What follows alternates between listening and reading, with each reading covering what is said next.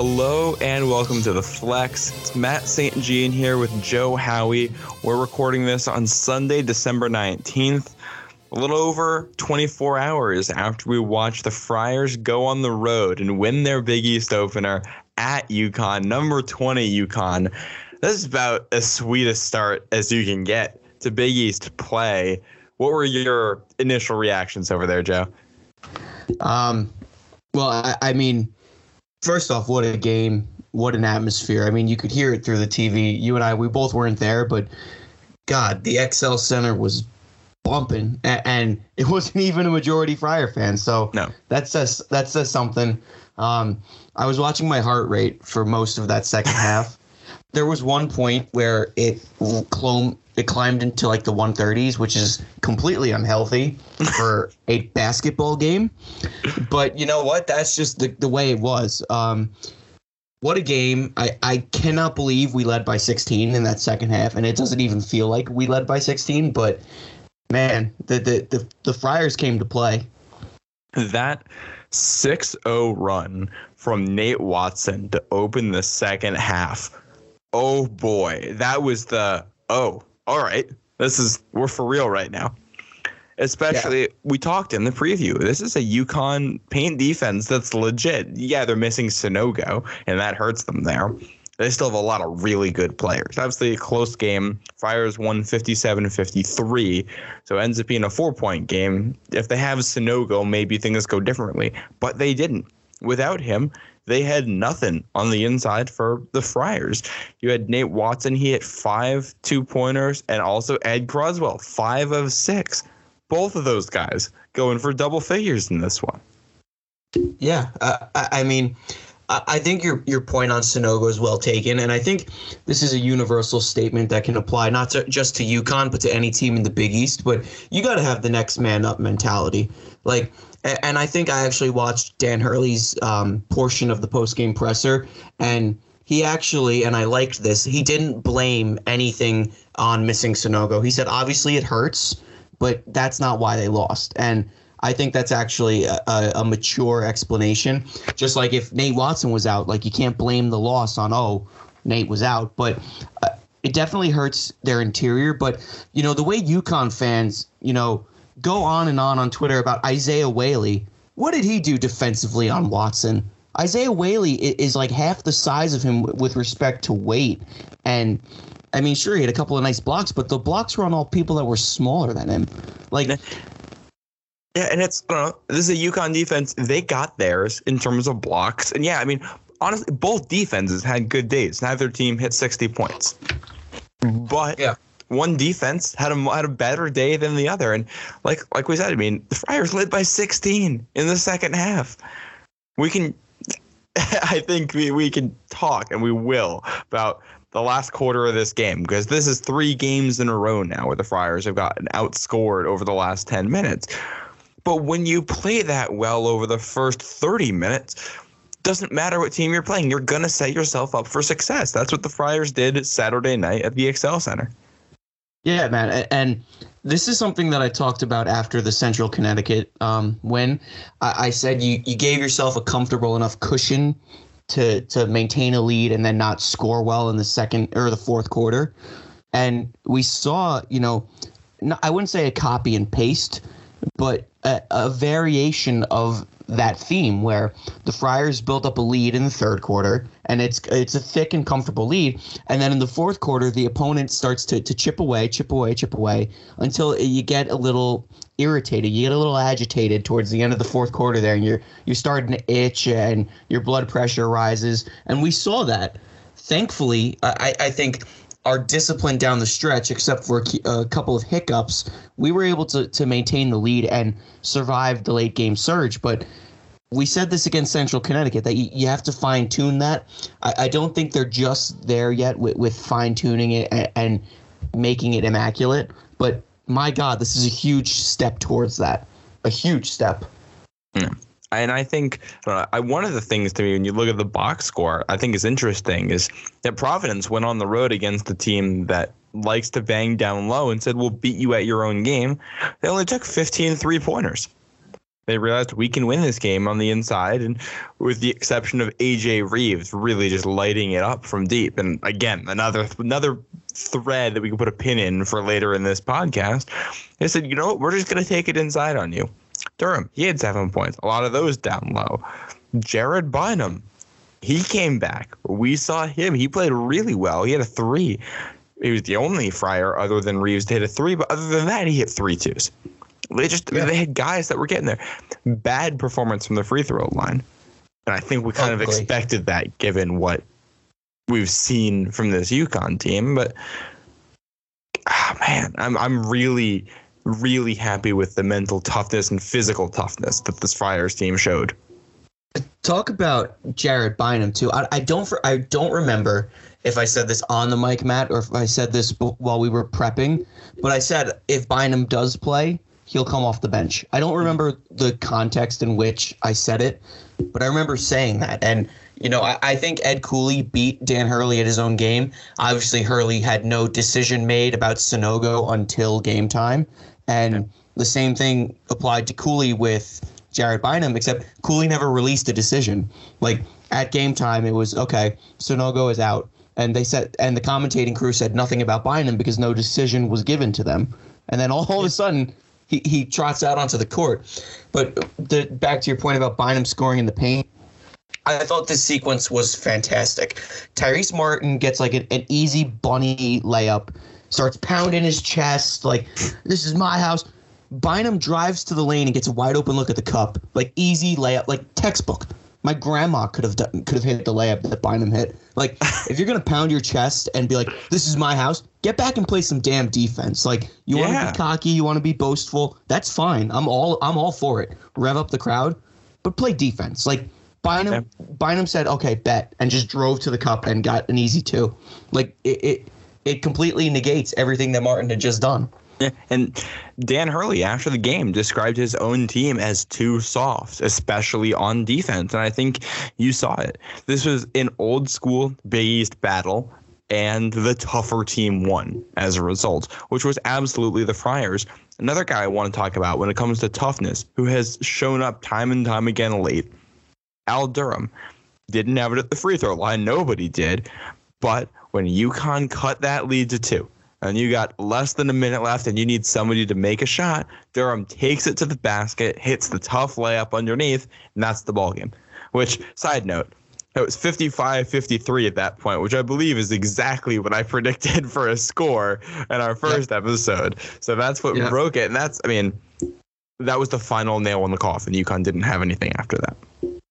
Yeah, not to mention on that one play, if you watch the replay, I forget who tweeted it, it, it, it but Watson has a very nice screen on that play too. And um, back to Durham, just real quickly, I, I, I think this is the first time all season all season we did see a little blip in his composure. Um, mm-hmm. I think that yeah. rebound into the flagrant one. Um, obviously, when you're, you're playing a physical game like this, you're, you're gonna the emotions are gonna run high. You're banging around with people. Basketball is a contact sport. You're hitting people. You're boxing out. You know that's why there are fouls called because your bodies are hitting one another. And I, I think Durham let a little bit of his emotions get to him. He threw that elbow. I think was that at Tyrese Martin. I think so. Who was he was fighting for with the rebound? And and listen, the the UConn guys are scrappy they're they're chippy, they're mouthy. Dan Hurley is a pain in the ass to watch. so I, I think emotions got to Durham. He threw that elbow. Uh, it looked a little intentional. Um, I wasn't yeah. pleased with that. You're supposed to be the senior leader. You know, just clean it up. Don't do it again. Come on, be better than that. That could have cost us the game. It very well could have cost us the game because it was two free throws and then the ball. But anyway, I think he made up for it with, with the clutch basket. And then back to Watson with the screen for the basket.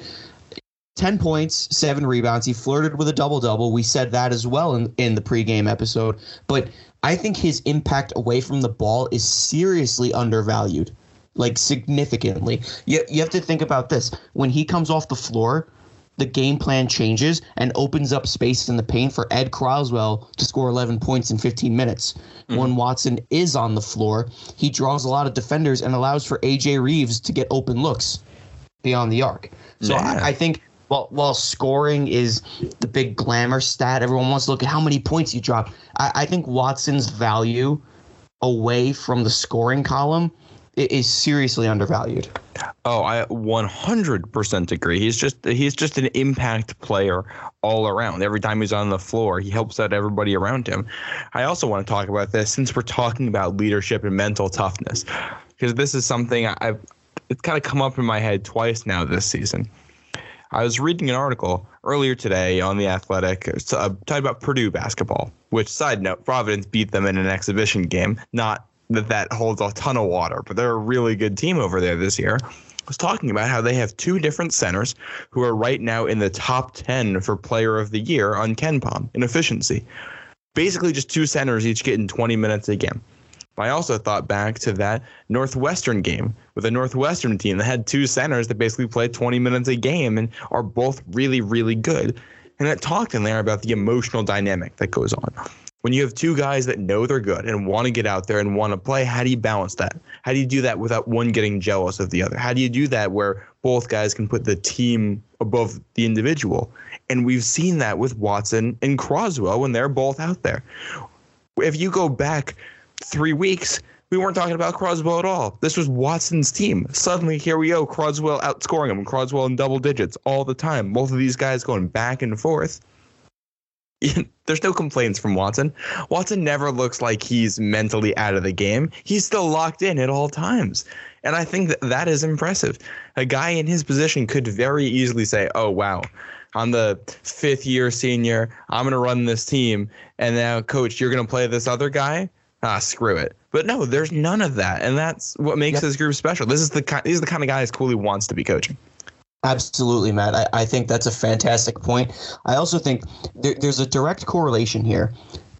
In three super meaningful games against Texas Tech, against Rhode Island, and against Connecticut on the road, Croswell scores in double figures in roughly 20 minutes of playing time. We'll, we'll say roughly because it's around that benchmark. Watson does not put up his historic statistical performances in either in any of those games. I'd say this game is the closest to his average that he's hit in the 3 mm-hmm. But his impact is still seen and felt. And, yeah. and, I think it's so important to have these ebbs and flows between the two of them because, sure, Watson's not scoring, but he's an impactful player to the point where, okay, you want to put the backup center in, he'll score, and then you put Watson on the floor and he opens up looks for other guys. Like the, the dynamic between them is fantastic. And like you said, Matt, there's no egos. Watson's no. happy when Croswell plays well. Croswell is happy when Watson plays well. The yeah. team plays for each other. And mm, not yeah. to mention, Croswell's weight loss allows for more flexibility with his position, and the two of them can be on the floor at the same time. As they were at times. That was something Cooley was asked about in the press conference, and he kind of said, I didn't really think about it. They were just both playing well. So at times they were both out there together. Like we're just get, we're going to put our best players out there, and I think another way that this helps you out they, Croswell and Watson played the center position in different ways. Watson is very much an old school center, big body guy. He's going to try to beat you up down low, and he also has this nice shot. For somebody that's as big as he is, he can hit some of those rangier shots. Croswell doesn't have that range, but he's all he's so crafty down low. I've never seen somebody his size consistently get to the basket and get in front of guys and box people out the way he does. And he gets he gets skinny under the hoop. Like he'll be under there, he'll be directly under the basket, and you're like, all right, well he doesn't have an angle. Suddenly, balls in the hoop. You know, how did he do that? And that's with those two different skill sets that makes it tougher on defense is to prepare for these guys. I mean, mentally, if you're out there saying, all right, you got it. You guys got to be ready. You're going to be battling with the 6'10 monster in the paint. You got to be physical, physical, physical, physical. Next thing you know, a finesse guy just scored six points on you. You're going, whoa, what was that? Not, not to mention, Matt, too, given his size, given his height, given the weight loss, the way Croswell dunks the basketball, it's just wow. I, I, I can't even describe it. I, there was an end one dunk off of a beautiful elevator pick. Um, the highlights all over Twitter. Donnie Marshall's breaking it down. But essentially, uh, I think it's Horchler and I forget who the other person is, but the two of them set a screen. Croswell gets a nice little backdoor cut, dunks with through contact gets the end one. It is probably the nicest dunk I've seen all season. aside from Watson's alley oop against Northwestern. Yeah, that was oh my goodness, that was nice. Yeah, we're not we're not topping that Watson dunk all year. I don't think. If we do, d- dear Lord, we're gonna need a new backboard. But Yeah. that yeah, that was a really nice play to Croswell. I do want to shift gears a little bit though, because we're talking at length about this front court, and obviously Croswell 11 points, Watson 10 points. We haven't even really hit on the leading scorer for Providence, and that's AJ Reeves with 16 points. I feel like Yep. time and time again we've said this year. All right, this is another another one of his best performances as a Friar. This is no exception to that. Really solid game from him. Like quite honestly, Matt, I would go as far as saying that in his four years at Providence, all the buzzer beaters, all the 28 point perform, all of those, I'd say this is his best game, and it's Yes. statistically, statistically, it's not his best game, but I'd say with respect to meaningful impact and the momentum swing, I'd say this is his best game. Especially, you look at the end of that first half. Reeves hits back-to-back threes to put us up two possessions, and just kickstarts a, a, a what was it a 17-1 Providence swing. That was the game right there. Yeah, that was the game. Yeah, 17-1 right through that halftime. That that was huge. And this is where you really saw that top 50 pedigree on display because he was hitting shots that weren't open shots. It's not like they were out there. I mean, at times they drew up looks for him, but some of these were ones where it's like, all right, Reeves has the ball in the wing. He's just gonna elevate higher than the defender can and knock down the shot. And you go back to those buzzer beaters. Like he has, he has this gene in him. When the crowd is loud and the pressure is on, Reeves really finds a way to lock in. I think he's keyed into that even more so this year. he's a big confidence guy and this is something we've talked about a lot on the pod you know you've seen a lot of it in twitter narratives but reeves thrives on confidence i think in our last podcast i said it was a hell of a drug and he's taken a healthy dose uh, i think when it with when it comes to opposing crowds his confidence is all right i want to shut them up. When it comes to the dunkin donuts center he's like i want them to feed me. Yeah, and I I can't I can't stress how undervalued that is.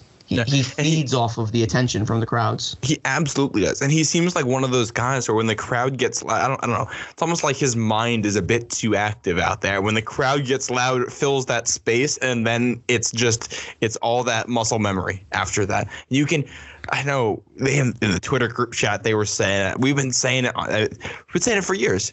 You know when a Reeves shot goes in the second it leaves his hands, just based on the form he has and the technique. You know right away because he just he hits it. He I don't know. It's like it's like Guitar Hero when you hit when you play the note perfectly. Like it's just one of those, and it's amazing.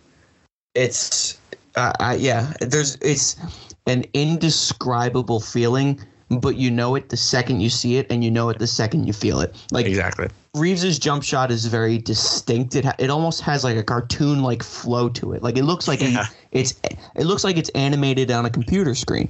Yeah, But it's like a Mortal Kombat finishing move. Yeah, there's a certain twitch and a, a kick in his legs when you know like it's a guaranteed make. You know what I'm saying? Like that one leg kicks out just just a tad, and you're like, oh, it's going in. yeah, and he he elevates but effortlessly because you can tell there's some days when he's forcing it and he's trying to jump out of the building to hit the shots, and it's just too much. He's putting too much effort. Yeah, it's oh man yeah that is it's poetry love that and again obviously like four he hit 16 points four for eight from deep two for two at the free throw line which again that was big the friars under 50% at the stripe reeves and Minaya. Those were the only two guys that hit multiple free throws. Both of them were perfect at the line. But in some ways, the most important stat for me for Reeves, zero turnovers. Again, we've seen him really cut down on the turnovers this year. I think part of it's confidence, part of it's this team has better ball handlers, so he's not being asked to create by dribbling. He's he's creating off the ball, getting getting the passes and going from there. He's not trying to do too much with the ball, but he seems to have found his game. And it's reflected in the stat sheets. Much cleaner stat sheets this year all around. I, I agree, Matt. Um, I really like the point about turnovers too, and I think what's important to note with this too is when Ed started with that bigger lineup, Durham at the one, Reeves at the two, Minaya at the three, Horchler Watson. Reeves was tasked with bringing the ball up like a point guard to break the press at some points. Like, Yeah. and I think, and we can tr- start to segue into this. I think that's why Jared Bynum was given the playing time tonight. But you saw a lot of times early in the first half when UConn was pressing in the full court, Durham was dishing the ball to Reeves, and Reeves was playing the one and bringing the ball up and setting the offense. And this is something we saw him do in high school. You know, I, I I think high school you can't really compare. If you're the best player in high school, you're playing the point guard, even if you're seven foot ten. But I, I think that's really good. Zero turnovers, especially on a night when you were handling the ball more than you're supposed to. Um, but segueing here, I think that's why Jared Bynum got the minutes he, he did tonight. You needed the ball handling IQ to break the pressure. Yeah, I agree. His quickness was definitely an asset, and it was notable on the floor. If you look at Bynum versus R.J. Cole at the other end for UConn, just yeah, R.J. Cole scored more points than Jared Bynum, but Bynum had a much better game than R.J. Cole did. Cole was horribly inefficient, was just throwing up shots. Meanwhile, Bynum was kind of gliding around at some points, handling the ball effortlessly. Zero zero turnovers for him as well at the point. Not to mention, Bynum hit the shot of the game, according to Ed Cooley. Yep. I think this is around the eight minute mark. Correct me if I'm wrong. Uh, around the eight minute mark in the second half, and UConn. This is when they're chipping into that lead. The score is oh, what it's fifty something, forty eight, right? It's got to be fifty two. Yeah, Yeah, it, was- it was when UConn was starting to really cut into that deficit. or no, we were in the 40s. Excuse me. They were we were in the 40s. They were in the 30s. It doesn't matter what the score was. UConn cut into the deficit. Bynum's three makes it a nine point game. Silences the crowd and, and kind of it, it's a breath of fresh air, a, a relief for the Friars. It's like okay, all right, calm down. We're back. You know, we're back with a comfortable lead. Like, and you just shut them up for a few minutes. I think. Yeah. And Ed Cooley's right. That is the shot of the game. It's it, there's eight minutes left, and you're and you're still playing a, a hell of a lot of basketball to go. But that's a, a huge shot uh, for someone who's not historically the best three point shooter either. No, and he is. That's an area where he's shown development this year. I mean, you look before he went down, he had what, he had a game with three or four threes, something like Yeah. that. Bynum, Bynum's had a couple good games like that for the Friars. That's something we saw from him at St. Joe's. He can definitely score. He's not the world's best. He's probably not a Luwane Pipkins type shooter, but he's no slouch. He should be able to put up at least somewhat decent scoring numbers. And he was one of a couple Friars that when the team needed a basket late in the second half, they got it. Yes, they were a little bit too sloppy and got a little bit intimidated near the end of that second half. Yes, they allowed UConn way too close and way too far back into the game. But every time UConn strung something together and looked like they were about to break the dam, Providence hit a shot every single time. That's what really good teams do. That's why when maybe by the time you're listening to this around noon on Monday, this team should be in the top 25 because they're doing things that good teams do. They're making winning plays. Yeah. Um, quite honestly, I, at first I was against this narrative, but now I'm fully on board with it. I don't want them to rank us.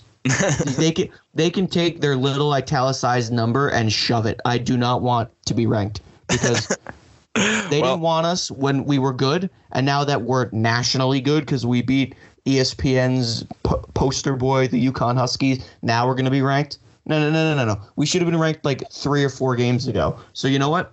Don't rank us. If anyone on the AP polls listening, don't you dare rank us. Don't do it. I don't want it.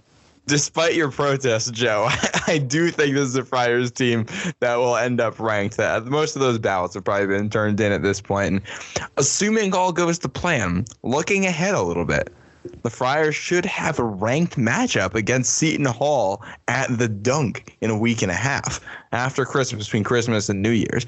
That's assuming a couple things happen between now and then and things go the way that they're expected to. So we're not going to read too much into it, but you can't ask for a whole lot more than being involved in ranked games in December and onwards for Big East play. That's that's what we're here for. That high quality basketball.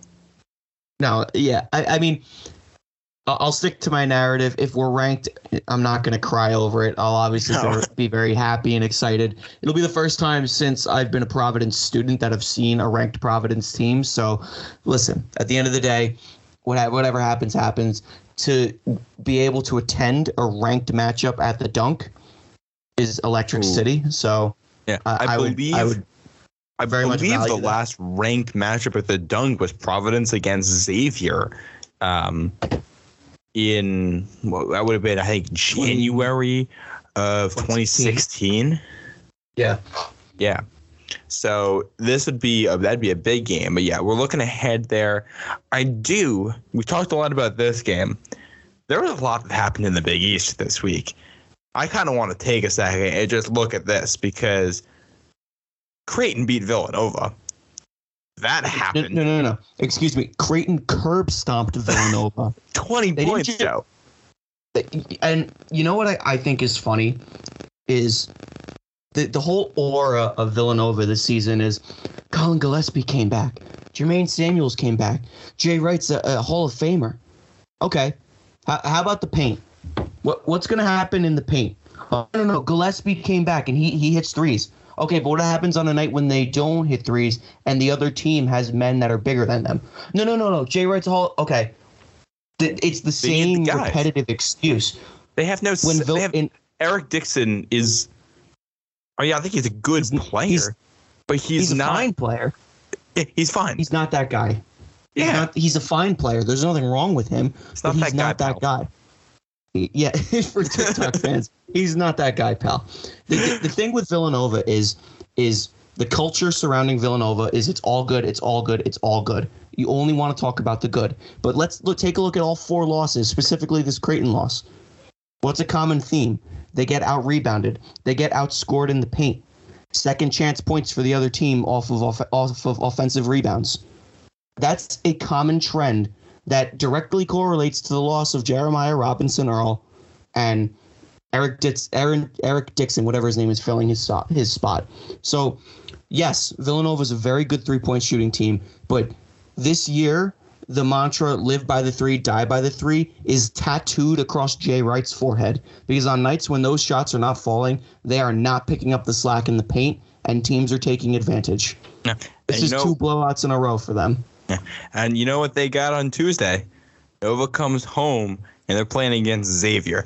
That that's going to be some must-watch basketball action right there. I know I'm excited for it.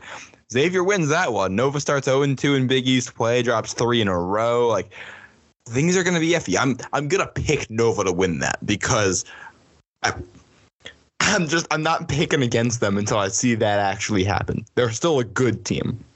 They're not top no. 10. Still good. They're quite honestly, I don't even know if they're top 15 right now because they have four losses, only seven wins, and a lot of their losses are by double figures. So I don't even know if they're top 15. They're definitely ranked. Um, and I'm with you, Matt. I actually, what did I, before we recorded the UConn pregame, I said I think Villanova is going to blow out Creighton. I said that off the mic. I Yeah. think they're going to beat Xavier because if there's anything Jay Wright does well, he plays revenge ball. So They'll he's probably back. he's pissed off that they got uh, humiliated at Creighton, so they're going to try and humiliate Xavier. They're, they'll probably be perfect from three. Uh, who knows? But the the reason I get so animated during the point about the paint is because Villanova fans like to turn a blind eye to that. They pretend it doesn't exist. They pretend that their paint issues don't exist when they do. It's a glaring, obvious correlation across all four losses. But Yeah. let's continue. Let's go throughout the Big East. No, well, it's this is going to be the big thing for them because the other top teams in the Big East, if you're going to go the, the clear top five right now, Seton Hall has Obiagu, Xavier. They have Freemantle, who is coming back from injury and he's looking better and better. He's been improving. UConn, as we just saw, has a whole host of guys down low who can block shots and score on you. And this is, I mean, they'll get Sanogo back at some point. They're a very physical team down low. The Friars have Nate Watson and Ed Croswell and Minaya and Horchler.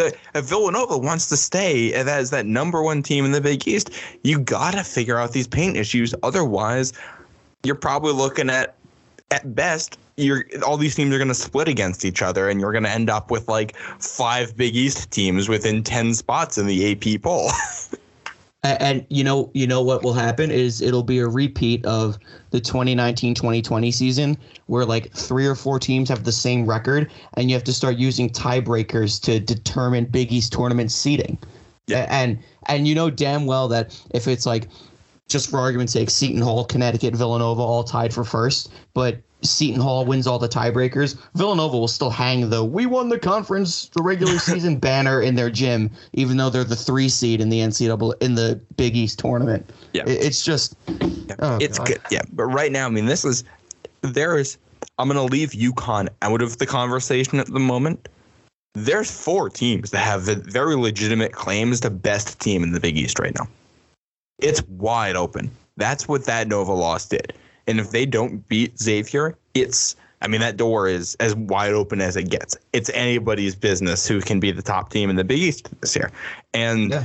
what did we? I mean, it wasn't even two weeks ago when we were saying, as of right now, Nova's the clear number one. It was, it was they're the clear number one until proven otherwise. Well, well, it's happening. it, it's it's being proven otherwise. I, I, it's so early to make these accusations, but I enjoy the shakeup. I, I enjoy the the change of the narrative because forever the national narrative, uh, led by ESPN, is Villanova runs the Big East and that's it. That's all you talk about with the Big East. Then UConn comes in. Villanova runs the Big East and UConn is a suitable second place. Well, maybe this year the narrative changes. Maybe it's not those two. Maybe Villanova drops to three or four by the end of the season. Who knows? But I like the change in narrative. I think it's refreshing. and I think part of it is because, yeah, I think Nova took a step back this year, but also Xavier, they took a big step forward so far. Seton Hall, they've taken a big step forward. Providence has taken a big step forward at this point in the season. And when that happens, I mean, that's that's as much a factor as anything else. It's the Big East is escalating things. The Big East is getting better as a conference right now, and if the conference continues to play this way, oh boy, like this is going to be. It might might still end up being a five bid conference, but you might have five teams that are all a six seed or better when all is said and done in March. You want to talk about getting better too. I- I, think there's an obvious one on here that we haven't really spoken about much at all throughout the entirety of our podcast season, and that's DePaul. The Yeah. Blue Demons have a, a significant winning record right now, and Tony Stubblefield has done an outstanding job turning around that program for when Dave Leitao returns to take his third stint at head, at head coach. Now I don't. I'm I'm like gun shy about DePaul because we saw was the one year where they were perfect or almost perfect in the non-conference, and then went to Big East play and only won like two games or whatever. It's a it's three games. yeah, it's really disappointing that they couldn't play that game against Northwestern with all the the COVID issues that they have going on there because I thought that would have been a really good metric to see where this DePaul team is at the moment. But they started the year at 140 in KenPom, and they are, as we record this, 86. They've nearly cut their KenPom rating in half. We need to get was it Billy Mays in here to prove the strength of Flex Seal. I took their KenPom rating and sawed it in half. That's what's going on with Tony Stubblefield and DePaul right now, and they're oh, gonna have opportunities. They get a home game against the Creighton if that ha- or has that been canceled? I think that's been canceled already. That has been canceled and Creighton has been awarded the win. Yeah. Um, I have my own thoughts on on this new rule, but we can. Yeah, I think we'll we could do- we could separate. yeah we could fill an entire podcast with that. Yeah, and then they get Seton Hall a couple days before Christmas at home. That'll be interesting. I would not be sho- shocked DePaul loses that one, but after that, they get Butler, they get the Friars at home, they get St. John's. If DePaul is legit, if they're a contender, not a contender at least, but a competitor in the Big East, not a ba- basement dweller, they're going to have some opportunities. And Javon Freeman Liberty, oh my, he is he's been good. David Jones has been good. It's kind of a two man show for them, but the two men are just, oh boy.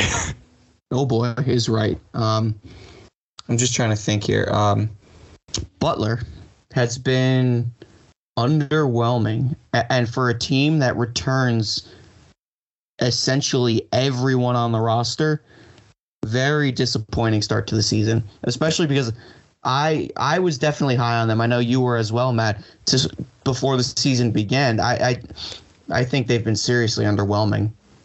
Yeah, that's and that's what it is. They just had, they don't have, with the exception of that win, the road win, Oklahoma overtime. That's impressive. Everything impressive. else that this Butler team has done has just been, meh. I'm like, I don't know. I was looking at the box score from that Purdue game. Aaron Thompson had six points. It's totally unremarkable from a guy who was supposed to be. I mean, Aaron Thompson's a guy who could have been like an all all Big East first team type guy. Yep. If you put it all together, and I know injuries have sapped things a little bit, so that's tough there. And I don't know what's going on with LaVall Jordan, but yeah, this is a Butler team. I'm not. I'm not going to give up the ghost on them yet because they're they're losses. Michigan State, Houston, Texas A&M, and Purdue. None of those are bad losses, except right. Yeah. What I will say though is I remember not too long ago when people were having the same conversation about the Friars, mm-hmm. who then finished top four in the conference. So I'm not out on Butler yet. I, I still think there's plenty of time for them to piece it together, and that's the beauty of the Big East is that you have so many opportunities to make up quality wins. But what I will say is, given the pre given the return of, of talent and the preseason expectations set by us on the flex, not so much by the conference, I, would say Butler has been underwhelming to this point. I, I agree. Um, yeah, like after seeing what the Friars did against Florida and that one that one night in Brooklyn, oh, yeah. Yeah, I, I can't criticize too much a really bad loss to a Purdue team that is arguably the best very, in the country right now. They're phenomenal. Yeah. So I'm not gonna not gonna beat up Butler too much. It's not it's not the resume for Butler right now. It's the eye test. It's the metrics. It's the fact that when they've won, it's been shaky. When they've lost, it's been bad. It's and that's it's kind of the the inverse of Villanova pre the Creighton game, where these two teams might be sitting there with the same record, but this is a Nova team that all right, they beat a top 25 team in Tennessee. And when they've won, they've looked really good, and their losses are really good teams. So we can kind of, all right, they they pass the eye test. You watch them; they look like a good team. So that's where part yeah. of it. That's I mean, that's part of sports. Metrics yeah. can only tell you so much. Sometimes you got to watch a team that's going to tell you, oh, okay, yeah, this is a good team.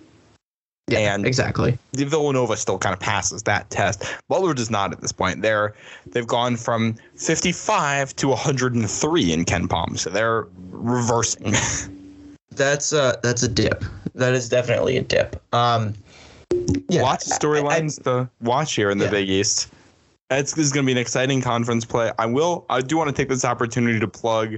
We have a podcast over at the East Coast Bias now. I'm hosting that. I know we're going to get Joe on there at some point. We're doing weekly recaps. So if you want to hear more, any of my expanded thoughts on any of these, we're going to be talking over there after some Providence wins for sure. Joe is oh, going to yeah. be making some appearances on that. So make sure you're listening to that. Any final thoughts before we log off here, Joe? Um yeah, I, I, mean, and we'll go more in depth with our Georgetown preview, but let's take care of business and, and then go into this long holiday weekend, you know, feeling happy. Yeah, that's that's really it. Friars are going to be taking on Georgetown later this week. We will have a preview episode for that with a special guest from the Georgetown side of things. So make sure you're on the lookout for that one. Friars currently with a fantastic record so far to start conference play. They knock off UConn 57-53, 1-0 in the Big East, 11-1 overall. Best start since the Kris Dunn years. Make sure that you are following us on Twitter and wherever you're subscribed to this so you can stay with us for what has been a very exciting Friar season and we, we hope will continue to be an exciting Friar season in the weeks and months to come make sure you donate to the GoFundMe. It's right before Christmas. If you have any extra money, you're gonna you're thinking about going shopping, but you're not sure what you're gonna do, donate to this instead. It's going to a good cause. So please take a look at the link on our Twitter. It'll be down in the description. We want to help people out. We want to make this a Merry Christmas for all the kids in Rhode Island. Please, please, please go donate to that. And as always, thank you very much for listening. Go Friars.